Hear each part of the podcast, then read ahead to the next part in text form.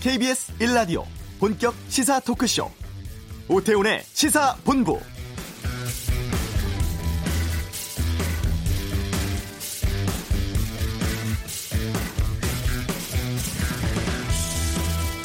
코로나19 신규 확진자 오늘 13명 추가로 나흘째 10명대 유지하고 있습니다. 이태원 클럽발 집단 감염 우려 있었습니다만 다행히 급격한 확산은 나타나지 않고 있고요. 내일부턴 고3 학생들의 등교 수업 시작됩니다.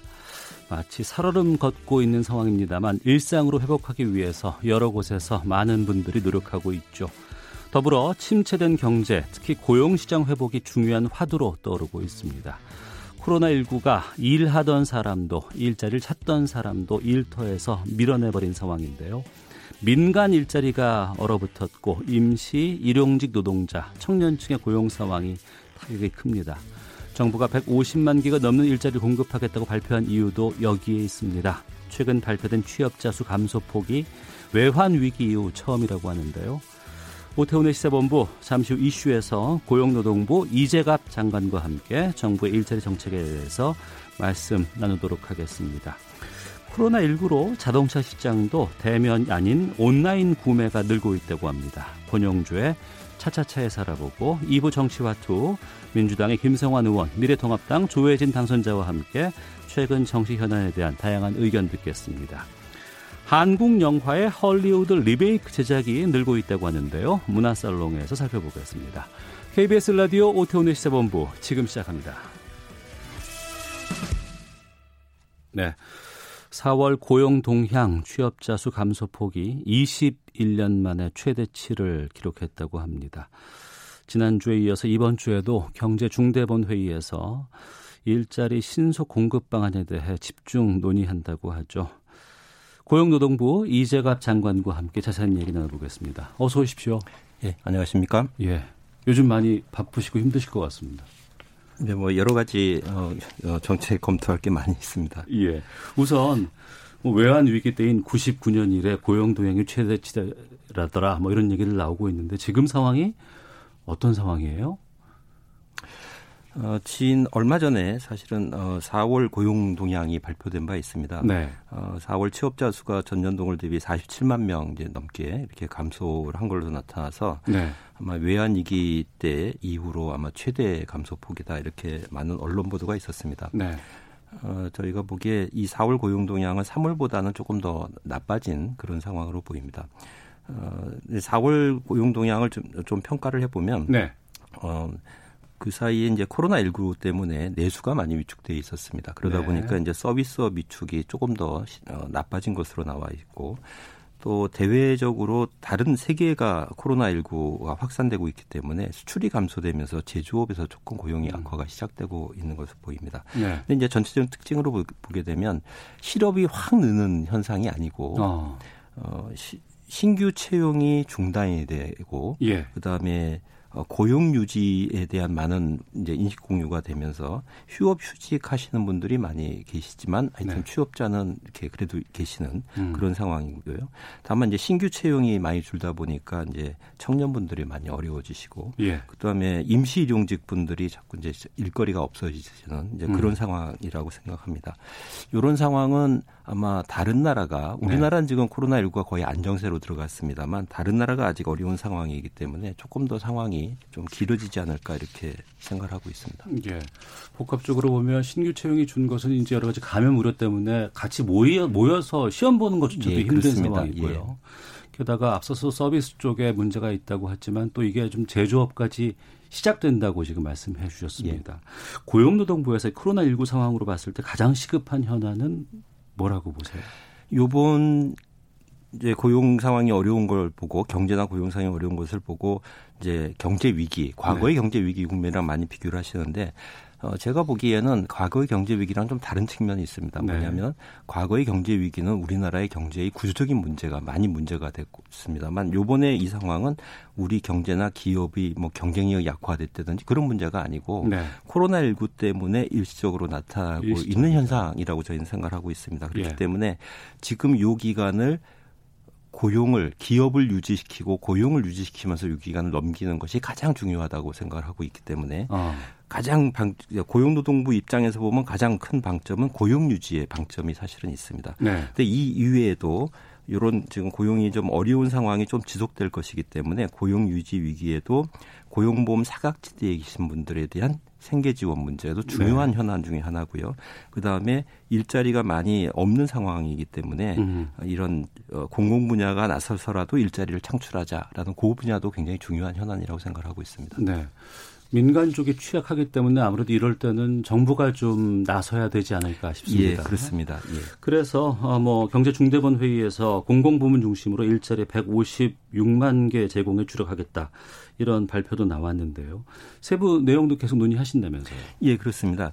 요 156만 개는 사실은 아, 조금 어, 이해를 좀 어, 돕기 위해서 말씀드리면 네. 크게 보면 세 가지로 구성되어 있습니다. 하나는 금년도 예산에 원래부터 포함되어 있던 공공 아, 일자리가 아, 예, 예. 있습니다. 거기 한 94만 5천 개 노인 일자리라든지 이런 어, 사업들이 있는데 이 사업이 코로나 19 때문에 사실은 사업이 다 중단되어 있었습니다. 네. 그래서 요 사업을 요번 어 5월 안에 어 비대면 야외 사업 등으로 전환하면서 최대한 신속하게 재개한다라는 게 하나가 들어 있고요. 예. 두 번째는 지난 4월 22일 날 고용 안정 특별 대책이라고 해서 10조 10조 1천억 규모의 이제 어, 고용 대책을 발표해 드린 바가 있는데 그 안에 보면 공공 부분에서 이제 55만 개 일자리를 창출하겠다라는 부분이 있습니다. 네. 55만 개 일자리 부분에 대해서 비대면 디지털 일자리, 뭐 청년 디지털 일자리, 청년 일경험 이런 내용인데 요 사업의 세부 내용들을 계속 중대본에서 네. 지난주부터 계속 논의를 하고 있습니다. 그래서 어. 요 사업은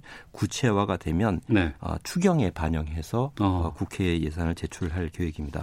그 외에 세 번째가 뭐냐면 금년도에 예정되어 있던 공무원 공공기관의 채용 시험들이 그 사이에 계속 중단되어 있었습니다. 그렇죠. 예, 예, 예. 전부 빨리 신속하게 전부 재개해서 음. 금년도에 원래 채, 어, 계획 인원이 한 4만 8천 명 됩니다. 그래서 네. 4만 8천 명에 대한 채용 계획을 빨리 추진해갈 그런 계획입니다. 고용 상황에 정부가 적극적으로 역할을 하는 건 큰 의미가 있을 수 있습니다만 항상 지적되어 왔던 것이 정부의 일자리가 양질의 일자리는 아니지 않느냐. 이런 우려도 좀 많이 있거든요. 그러니까 민간 쪽에서 채용이 본격화될 수 있도록 가야 되는 것 여기까지 역할이 좀 중요할 것 같은데. 예, 그렇습니다.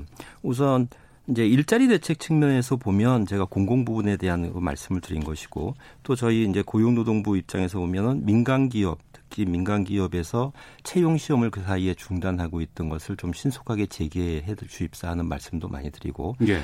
어, 이렇게 모여서 면접 시험 보기 어렵다고 한다면 최근에 언택트 채용 그런 절차가 있습니다. 그래서 비대면으로 그런, 예, 비대면으로 하는 그런 절차도 좀 활용해 주십사 하는 그런 말씀을 많이 드리고 있습니다. 이 외에 우리나라 일자리는 원래 본능적으로 민간 기업들이 일자리를 창출해 주셔야 됩니다. 그래서 이 부분과 관련해서는 이제 크게 보면 두 가지가 있는데요. 하나는 네.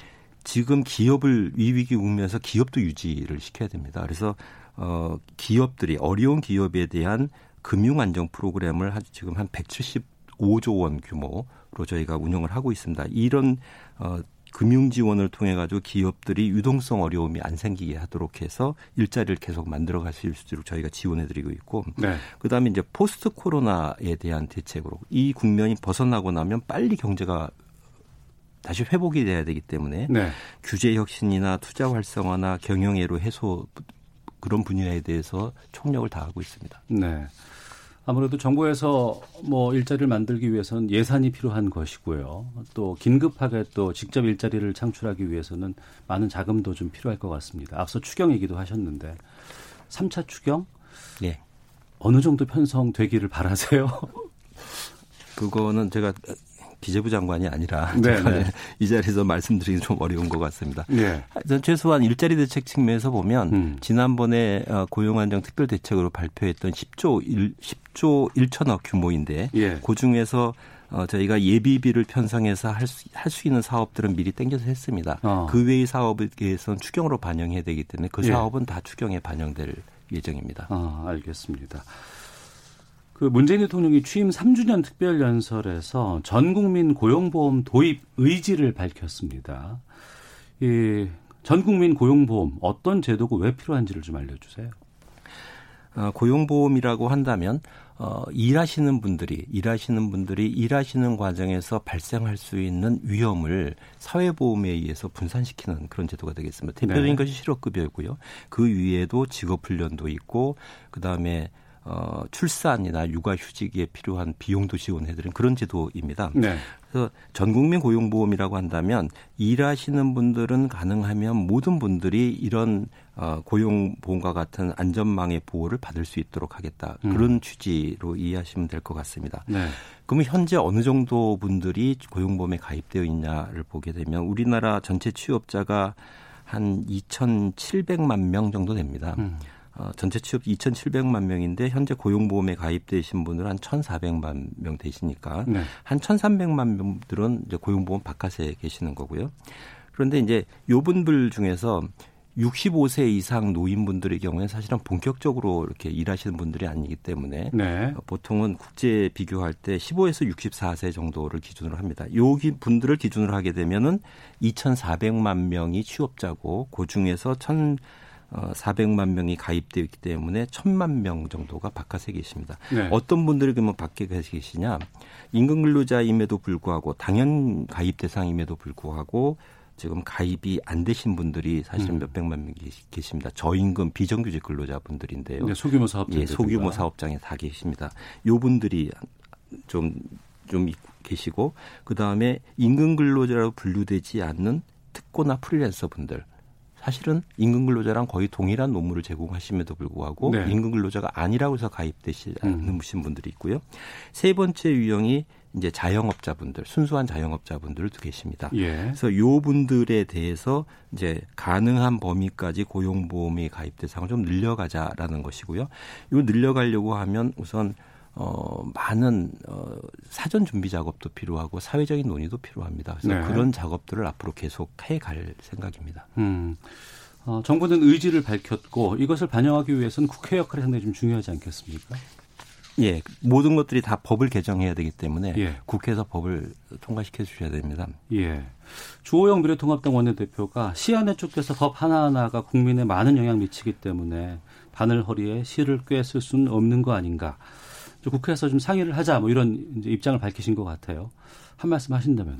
우선 어, 뭐 주호영 원내대표께서 말씀하신 말씀이 무슨 맞으신 말씀이십니다. 네. 다만 아, 그리고 요번 어 임시 국회에서도 사실은 예술인에 대해서 고용보험 적용하는 방안이 지금 어 환노위에선 통과됐고 상임위에선 통과가 됐고 예, 법사위 이제 논의를 앞두고 있습니다. 네. 그래서 어 그렇습니다만 지금 요번에 코로나19로 어, 고용 상황을 보게 되면 고용보험 제도 바깥에 계시는 저임금 음. 비정규직이나 특고나 프리랜서 분들한테 사실은 피해가 집중되고 있는 게 현실입니다. 네. 그렇기 때문에 조금 어, 우리 국회에서도 좀 더 적극적이고 신속하게 좀 논의를 해주셨으면 하는 음. 그런 바람을 가지고 있습니다. 바로 말씀해 주신 그 부분인데요. 예술인은 이번에 포함이 됐다고 하는데 특수고용직 노동자가 빠졌어요.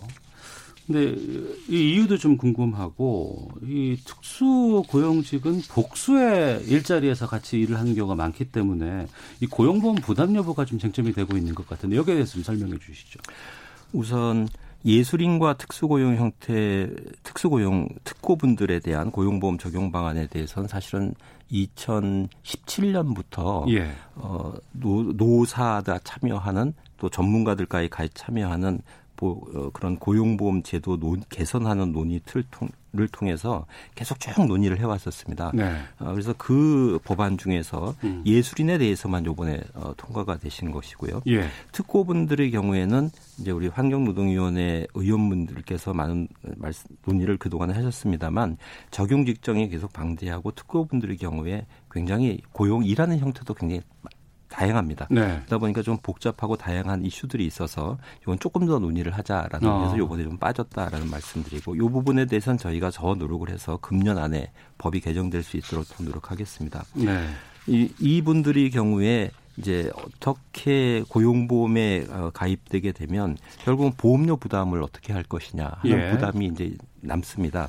이분의 이분들의 경우에 일단 특수고용 노동자 분들의 경우에 여러 일자리를 가지고 계십니다만 일을 하시는 경우에 상대방이 항상 있으시거든요. 그렇겠죠. 그래서 예. 그 상대방이 되시는 분과 특고 분들이 같이 보험료를 분담하는 형태를 를 기본 구상으로 가지고 있습니다. 네. 근데 요 경우에도 상대방이 특정될 수 있는 특고분들이 우선 적용 아마 가능할 거라고 생각하고요. 네. 그렇지 않고 여러분들 부특정 다수하고 일을, 일을 하시는 분들의 경우에는 음. 조금 더 다른 생각을 해봐야 됩니다. 그래서 네. 이, 이것을 하려고 하면은 소득 파악 체계를 구축한다든지 거기에 따라서 어, 적용 징수 체계를 조금 보완을 해야 된다든지 하는 기초 작업이 필요하게 돼서 네. 이분에 대한 작업도 저희가 할 생각입니다. 예.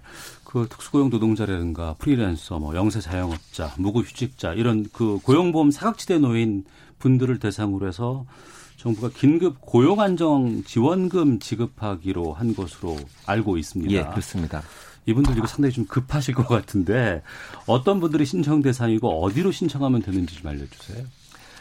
우선 이 긴급한 고용 안정 지원금은 대, 어, 상이 우선 특고 프리랜서나 아니면 뭐 영세 자영업자분들 네. 또는 임금 근로자이지만 무급휴직 중이신 분들이 음. 이제 지원 대상입니다. 이분들 중에서 이제 소득이 네. 어, 가구 소득이 중위 한 150% 이하. 우리 요번에 어, 사회적으로 아마 신문지상에 하위 70%뭐 예, 이런 예. 말씀을 했었는데 거기 이제 해당되시는 분들이 되겠습니다. 또는 예. 개인적으로 개인 소득이 연 7천만 원 미만이신 분들이 이제 대상이 음. 되고요. 이분들 중에서 지난 3월과 4월간 동안에 소득이 25%나 또는 50% 이상 감소되신 분들이 네. 지원 대상이 되겠습니다. 그래서 이분들의 경우에는 어저께 저희가 어, 사업 공고를 했습니다. 그래서 네. 사업 내용 자체는 저희 고용노동부 홈페이지나 블로그 통해서 확인하실 수 있으시고요. 네. 신청은 6월 1일부터 저희가 7월 20일까지 신청을 받을 생각입니다. 어. 그래서 어, 요 사업 안내를 보시면 저희가 어, 긴급 고용 안정 지원금 신청 전용 홈페이지를 이제 개설할 예정인데 예. 그 홈페이지를 통해서 신청하시면 되겠습니다. 음. 근데 이제 그렇게 언택트 방식으로 신청하기가 좀 어려우신 분들도 계시기 때문에 저희가 네. 7월 1일부터는 네. 어, 가까운 고용센터를 방문하셔도 신청하실 수 있도록 이렇게 아, 온라인으로는 6월 1일부터 하고 예. 방문으로 할 수 있는 건 7월 1일부터 예, 그렇게, 지역에 그렇게 있는 뭐 예. 고용센터에서 예 그렇습니다. 알겠습니다. 고용보험 사각지대를 국민 취업 지원 제도로 보완할 계획이라는 발표가 있었습니다. 이건 어떤 제도인지도 좀 알려주세요. 어, 국민 취업 지원 제도는 우리 사회에서 한국형 실업 부조로 그동안에 많이 알려져 있었습니다. 예. 고용보험은 사회보험 사회보험이기 때문에 본인이 보험료를 내면 그 보험료를 가지고 급여를 받는 그런 체제이고 네. 이 고용보험이 1차 고용 안전망이 되겠습니다. 그런데 이제 저소득층 분들이나 고용보험에 가입되지 않으신 분들 또는 고용보험에 가입돼 있지만 실업급여를 다 소진할 때까지도 취업하지 못하시는 장기 실업자분들 네. 이런 분들에 대한 2차적인 고용 안전망으로 이제 이 국민 취업 지원 제도가 도입될 예정입니다. 이 제도는 어 크게 두 가지 내용 구성되어 있는데 하나는 어 국가에서 취업의 어려움을 겪는 모든 분들에게 체계적으로 취업 지원 서비스를 제공한다라는 네. 그 내용이 하나가 있고요. 두 번째는 요런 분들 중에서 특히 저소득 구직자 어, 한 하위에서 3분의 1 정도 음. 되시는 그런 구직자 분들에 대해서는 구직 활동 기간 중에 구직 촉진 수당을 지급하겠다. 이게 이제 실업부조의 개념입니다. 그래서 네. 한월 50만 원씩 6개월 정도 지급하면서 저희가 취업 지원을 해드린다라는 음. 그런 내용이 되겠습니다.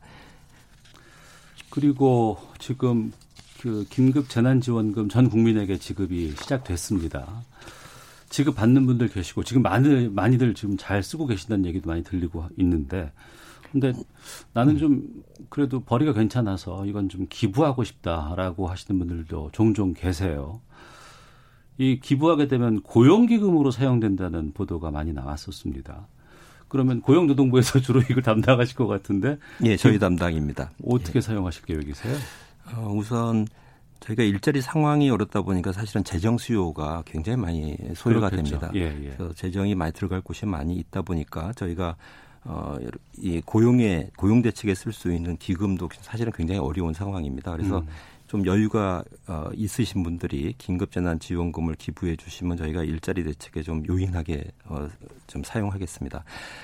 국민들께서 이제 기부를 해주시면 네. 이 돈이 이제 어디로 들어가게 되냐면 고용보험 기급이나 또는 근로복지 진흥기금으로 들어가게 됩니다. 네. 고용보험 기금으로 편입되게 되면 그 돈은 어, 취약계층의 고용 유지나 일자리 창출 사업에 활용되게 됩니다. 음. 그래서 특히 어려우신 분들이 고용 유지 또는 그분들을 위한 일자리 창출 사업에 저희가 어, 이 돈을 쓰게 되고요. 이제 긴급재난지원금보다 더 초과해서 기부하시는 분들도 계십니다. 아 그래요? 예, 그런신 분들도 계시는데 이런 경우에는 근로복지진흥기금으로 들어가게 되는데, 예. 그러니까 근로복지공단 지정기부금이라는 형태입니다. 어, 이렇게 되게 되면 이 근로복지진흥기금은 고용보험기금보다 더 어려우신 분들을 음. 대상으로 음. 하게 됩니다. 그래서 어, 실업자나 특수 형태 근로종사자나 영세 자영업자들을 위한 실업대책 사업 재원으로 이게 사용되게 됩니다. 네. 그래서 그러면 그 기부하고 싶은 분들은 그냥 예. 안 받고 계속 있으면 되는 겁니까? 아니면 또 미리 신청할 수도 있습니까? 방법이 세 가지가 있습니다. 우선 예. 어, 지원금을 신청하실 때 이렇게 음. 금융기관이나 이런 데 가서 신청하시지 않습니까? 예. 그럴 때 그 홈페이지에 보면 기부하는 란이 있어서 음. 아마 뉴스에서 많이 이렇게 보셨을 것 같은데 거기를 통해서 기부하실 방법이 하나가 있습니다. 예. 두 번째 방법은 지금 말씀하신 것처럼 어, 한 3개월 동안 신청하지 않으시면은 음. 자동으로 기부금 처리가 됩니다. 이게 네. 의제 기부금으로 되는데요. 그런데 이제 지금 많으신 분들이 지원금을 이미 받으셨습니다. 그래서 그분들의 경우에 이미 지원금을 수령하신 분들의 경우에는 근로복지공단 홈페이지를 통해서 네. 기부하실 수가 있습니다. 그래서 아. 홈페이지를 들어가 보시면 거기서 이제 기부를 하실 때 이렇게 하신다라는 안내가 되어 있고요. 네. 그래서 그 안내에 따라서 기부금을 이렇게 어, 신청하실 수가 있습니다. 거기 보면 안내센터, 전담 안내센터 전화번호도 거기에 안내가 되어 있습니다. 알겠습니다. 0500번님께서 이재갑 장관님 고용보험 가입했지만 이용하지 못하는 사람도 많습니다. 사업주와 상관없이 보호받을 수 있도록 살펴봐 주시면 좋겠습니다. 의견도 주셨고요. 김영란님은 65세 이후에 취업, 취업했다가 실직을 해도 실업급여 대상자가 될 수 있었으면 좋겠습니다. 생계 문제입니다. 라는 의견들도 보내주고 계시는데요. 시간이 많이 있지는 않습니다만 국민들께 한 말씀 해주시고 마무리 짓도록 하겠습니다. 네. 어, 고용보험 기금이 사실은 어, 사업자가 내는 보험료가 있고 이제 근로 노동자분이 내는 보험료가 있습니다. 그래서 어, 실업급여나 모성보호급여 같은 경우에는 근로자분들에게 직접 급여가 가는데 네. 이또 사업주만 내는 고용안정 직업능력개발사업 보험료 부분이 있는데 이 부분의 경우에는 사실은 사업주가 근로자를 위해서 여러 가지 조치를 고용유지 조치를 하면 돈이 나가는 구조가 되겠습니다. 네. 그러다 보니까 이제 어, 우리 일하시는 분들 입장에서 보면 어, 우리 그 노동자가 직접 이제 혜택 받는 부분이 좀 부족하다라고 느끼실 수 있다고 저희는 생각을 하고 있습니다. 그래서 그런 분야에 대해서는 앞으로 고용보험 기금에 대한 사업을 저희도 좀 확충해 갈 생각인데 그런 분야에 조금 더 모자람이 없게 저희도 더 노력하도록 하겠습니다. 알겠습니다. 여기까지 네. 말씀 듣도록 네. 하겠습니다. 고맙습니다. 네, 감사합니다. 지금까지 고용노동부의 이재갑 장관과 함께했습니다. 이 시각 교통 상황 헤드라인 뉴스 듣고 돌아오도록 하겠습니다. 교통 정보센터 이승미 리포터입니다. 네, 이 시각 교통 상황입니다. 강원 영도 북부 지역엔 호우주의보도 내려진 상태인데요. 감속 주행뿐만 아니라 돌발 상황에 대처할 수 있도록 안전거리를 평소보다 두 배 이상 넉넉히 두고 운전하시는 게 좋겠습니다. 서울 양양고속도로 서울 방향 서양양 서면 2터널 부근인데요. 2차로에서 화물차 낙하물 처리하고 있습니다. 차로 변경에 유의하셔야겠고요. 영동고속도로는 인천 쪽으로 양지터널 부근이고요. 사고 때문에 2차로와 4차로가 막혀 있습니다. 양지터널 터널 부근 2km 정체입니다. 중부고속도로 남이 쪽으로는 남이 천나들목 1차로에서 소형 화물차 관련 사고를 처리 중이라 호법 분기점부터 5km간 정체가 심해졌고요. 서울 외곽고속도로 판교에서 구리 방향 성남 부근 정체도 사고 여파입니다. 서울 시내도 돌발 상황이 계속해서 발생하고 있는데요. 올림픽대로 잠실 쪽으로 동작대교와 반포대교 사이 2차로에서 사고 나서 밀리고 있습니다. KBS 교통정보센터였습니다. 헤드라인 뉴스입니다. 국내 코로나19 확진자 13명이 추가로 발생해 누적 확진자는 11,078명으로 늘었습니다. 추가적인 급격한 확산이 나타나지 않으면서 지난 16일부터 나흘째 신규 확진자는 10명대를 유지하고 있습니다. 국회 행정안전위원회는 오늘 오후 전체 회의를 열어 여야가 합의한 과거사법 개정안을 논의할 예정입니다. 내일부터 고3 학생들의 등교가 시작되는 가운데 정부가 학생들을 위해 마스크 착용과 손 씻기 등 생활 방역 수칙을 철저하게 지킬 것을 당부했습니다. 홍남기 부총리 겸 기획재정부 장관이 하반기 경제정책 방향에 정부의 직접 지원 외에도 민간의 투자 의혹을 높일 방안 등을 추가 반영하라고 지시했습니다. 박능후 보건복지부 장관이 세계보건기구 총회에 참여해 한국의 대응 조치를 적극 공유하겠다며 코로나19 속 세계 각국의 적극적인 협력을 강조했습니다. 지금까지 라디오 정보센터 조진주였습니다.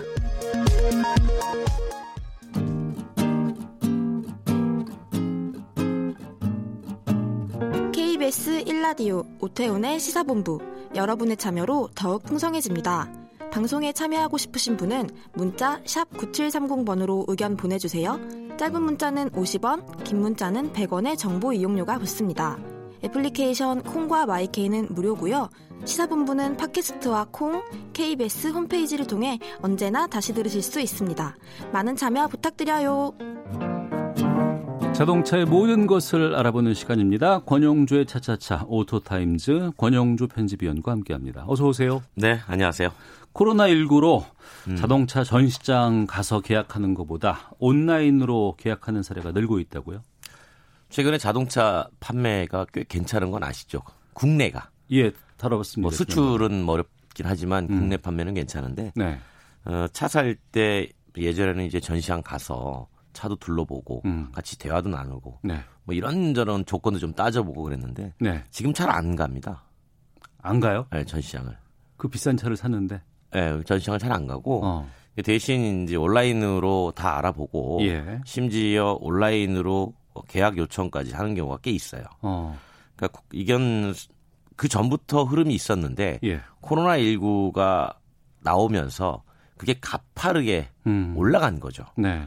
그러니까 수요가 높아지는 만큼 실제 비대면으로 모든 계약 과정을 끝내고 이제 집 앞에 차를 가져다 주면 참 좋겠는데 네. 하지만 음. 아직까지는 거기까지는 못 가고 서류 작성이 필요하잖아요. 네, 그렇죠. 일단은 어 검토하고 네. 구매를 결정하는 그 과정에서 음. 결정하고 음. 나 이거 사겠습니다. 예. 라고 요청하는 것까지는 이제 온라인으로 가고 있다. 이렇게 어. 보는 거죠. 그러니까 자동차 구매 청약까지는 온라인으로 지금 가능한 상황이다. 그렇죠. 우리가 이제 계약까지는 아니고 음. 청약까지. 예. 청약이라는 게 이제 계약을 전제로 나 계약할게요라는 음. 거잖아요. 예, 예. 그러니까 청약까지는 이제 온라인으로 가고 있는 거죠. 계약금 입금까지도 가능하게. 그렇죠. 입금 당연히 가능하고요. 예. 실제로 그런 온라인 판매가 얼마나 늘었어요? 그 르노 삼성 자동차가 지난 2월 달에 XM3 신차를 하나 내놨어요. 반응 괜찮다고 제가 말씀드렸었죠. 예, 예. 청, 온라인 청약 대수가 1월 4월까지 2,000대 정도인데 음. 전체 판매 17%의 비중입니다. 네. 이게 코로나 19 사태가 이전에는 뭐 한 1% 정도였거든요. 아, 1%에서 17%면 상당히 많이 그렇죠. 올랐군요. 코로나 19 사태가 심각했던 지난 2월에는 24%까지 올랐습니다. 음. 근데 말씀하신 것처럼 이게 엄밀하게 계약은 아니고 청약인데 네. 청약이라도 이게 말 그대로 계약 체결을 목적으로 하는 일방적 의사 표시 아니겠습니까? 그러니까 청약을 하면 이제 그 이후에는 대면으로 이제 계약이 진행되는 거죠.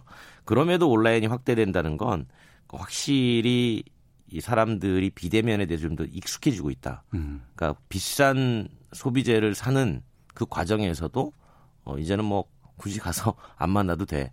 뭐 이런 생각들이 팽배해지고 있다라는 거죠. 예. 예전에 온라인 판매하면 이제 홈쇼핑이 대표적이었고 그렇죠. 그 대표적이죠. 뭐 아파트도 판대더라, 네. 자동차도 판대더라 해서 뉴스가 많이 됐었어요. 예, 예, 예. 요즘도 이 홈쇼핑에서 많이 팝니까? 요즘 아마 TV 채널을 돌려보시면 예. 어, KBS에서 하나 넘어갈 때 음. 바로 홈쇼핑. 예. 어, 또 어, 정기방송 나오고 바로 홈쇼핑. 음. 중간에 다 홈쇼핑이 들어가 있는데 자동차 엄청나게 판매합니다. 그래요? 예. 어. 물론 그게 이제 렌탈 회사가 판매하는 것도 있고 네. 있지만 실제로 자동차 회사가 아, 우리 차 사세요라고 하는 것도 있어요. 음. 일종의 그 시간을 광고로 사는 거죠. 네, 네. 아, 그런데 어. 에, 그렇게 해서 해당 거주지 인근의 판매 사원을 연결을 해주는 겁니다. 음. 어, 저 그거 한번 관심 있습니다라고 하면 근데 소비자가 비대면으로 청약을 진행한다는 점에서 일종의 언택트 방식이다 이것도 얘기하는 네. 거고요. 그런데 이제 최근에 홈쇼핑에서 신차 판매에 나서면 이 계약 관련 상담 건수가 코로나19 이전보다 확실히 높아진 거는 음. 사실이에요. 네. 수입차도 비대면으로 많이 팝니까? 어, 팔죠. 어. 어 똑같은 방식입니다. 예. 그러니까 온라인으로 이제 영상 상담을 해요. 아, 상담을 영상으로? 예, 영상으로 합니다. 어. 이제 우리가 요즘 온라인 영상 많이 하잖아요. 랜선 네. 파티 해보셨어요, 최근에? 그게 뭐예요? 요즘 유행하는 그 온라인으로 파티하는 서로 이제 온라인에서 영상 띄워놓고 아 파티 자체를 잘 이렇게 예, 네, 저 한번 해봤는데 보니까. 재밌더라고요. 예. 어. 네, 집에서 거실에 앉아가지고 예. 테이블 위에서 저 멀리 있는 사람과 예. 근데 이렇게 상담을 한다는 거예요. 어. 어떤 차 사실 겁니까? 그러면 그 온라인으로 예. 상담을 다 해주고 음. 어, 차도 그림도 보여주고 예. 마치 판매하는 사원이 대학에서 온라인에서 교수가 학생들에게 강의하듯이 예, PPT 예. 자료까지 띄워가지고 어. 다 설명을 해주는 겁니다. 예. 그러니까 이런 방식이 지금 수입차에서는 이루어지고 있는 거죠. 어, 자동차 구매할 때 가장 궁금한 게 이제 뭐 기본 성능 같은 거야 다 지금 홈페이지에 나와 있지만 뭐 그 옵션이 상당히 많잖아요. 이런 네네네. 거 하나를 어디에 써야 되는지 이게 뭐 또 중복 구매가 되는 건 아닌지 이럴 때 상담이 상당히 좀 중요한데 그것도 그렇죠. 왜냐하면 그런 게 사실은 가장 소비자들이 궁금해하는 것이 예. 그래 그 차가 어떻게 생겼는지 어. 그게 기본적인 재원이 얼마인지는 정보를 통해서 다 알 수가 있죠. 예. 근데 그 안에 있는 들어간 옵션이 이게 뭔지, 음. 그게 어떨 때 기능을 하는지, 그러니까 그리고 그건 얼마인지 예, 예. 그런 거는 사실은 설명이 필요한 부분이거든요. 음. 이제 그런 부분들을 온라인으로 상담을 해주면 네. 만족도가 상당히 올라간다고 해요. 그러고 보니까 중고차 시장은 이미 다 계약까지 온라인으로 다 해서 집 앞으로 갖다 주는 서비스를 하고 있는 것으로 알고 있거든요. 비대면으로. 예, 있습니다. 어. 그 중고차는 품질 보증이 중요한데 예. 그거는 그 중고차를 판매하는 사업자가 음. 제가 아, 중고차 한 대를 사와서 예. 어, 130가지에 해당되는 항목의 점검을 다 했습니다. 네. 그리고 점검을 했기 때문에 이 부분에서 문제가 생기면 음. 제가 보증수를 해드릴게요. 예. 그러면 믿고 사시죠. 음. 그럼 갖고 오세요. 예. 그런 계약으로 이루어지는 거예요. 어, 예. 그러면 실제로 이제 그 신차도 그렇게 온라인으로 모든 판매가 완전히 마칠 때까지 할 수 있는 거는 아직까지는 안 되고 있는 거 아니에요? 어, 사실은 가장 걸림돌이 조금 전에 이제 우리 고용노동부 장관님께서 나오셔서 말씀하셨잖아요. 예. 자동차 쪽에 일자리 때문에 그렇습니다. 아, 이게 온라인으로 아, 예. 판매가 다 돼버리면 예, 예. 중간에 세일즈맨이 필요가 없죠.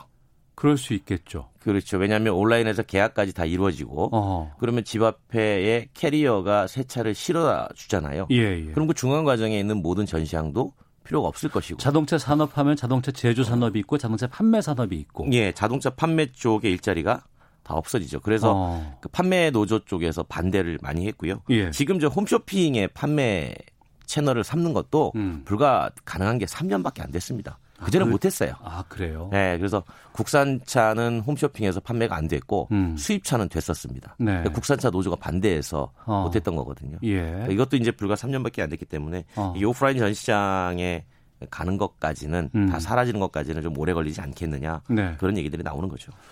뭐 일자리 상황이 그런 것이라고 한다 그러면 뭐 최대한 뭐 그쪽에 계신 분들은 버티고자 하는 노력들을 하실 그렇죠. 계획이겠지만 또 한편으로는 코로나19 이후의 상황은 이전의 상황으로 돌아갈 수는 없다는 얘기들도 많이 나오거든요. 포스트 코로나 얘기를 하면 예. 분명히 그런 얘기들이 나오죠. 어, 그럼 자동차 판매도 그 영향을 좀 주지 않을까 싶은 생각이 있네요. 점점 줄어가고 있는 건 사실이에요. 네. 그러니까 이미 전시장 같은 경우는 많이 줄였습니다. 아 그래요? 예, 예전에 뭐 한 군데 있고 두 군데 있으면 음. 합쳐서 방문객이 줄었으니까.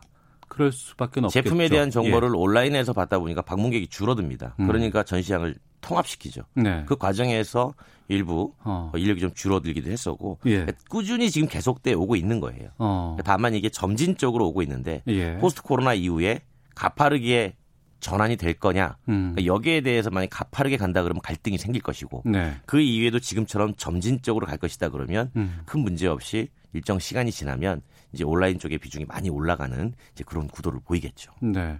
해외 여러 가지 상황들도 좀 지켜봐야 되겠네요. 그렇죠. 해외에서도 동일한 문제가 있어요. 예. 어, 뭐 특정 회사가 온라인으로 판매하는 건 판매 채널이 없기 때문에 그런 것이고 음. 판매 채널이 기존에 있는 회사는 네. 하나씩 온라인으로 바꾸는 게 쉬운 일은 아닌 거죠. 아, 코로나19 상황이 자동차 업계에도 상당히 좀 영향을 좀 주고 있는 것이 아닌가. 긍정적인 측면도 있을 수는 있겠지만 아무래도 또 해당 일자리가 좀 줄은 그럼요. 측면이 있기 때문에 네네. 그 고민들까지도 계속 좀 해봐야 될 것 같습니다. 자, 아, 오토타임즈 권용주 편집위원과 자동차 에 대한 모든 것 살펴봤습니다. 오늘 말씀 잘 들었습니다. 고맙습니다. 감사합니다. 예. 자, 1부는 여기서 마치겠고요. 잠시 후 2부 어, 정치화투 있습니다. 정부 여당을 중심으로 나오고 있는 5.18 왜곡 처벌법에 대한 정치권의 입장 들어보는 시간 갖도록 하겠습니다. 이어지는 문화살롱 어, 가수 비를 중심으로 열풍처럼 확산되고 있는 밈 현상에 대해 알아보겠습니다. 2부에서 이어집니다.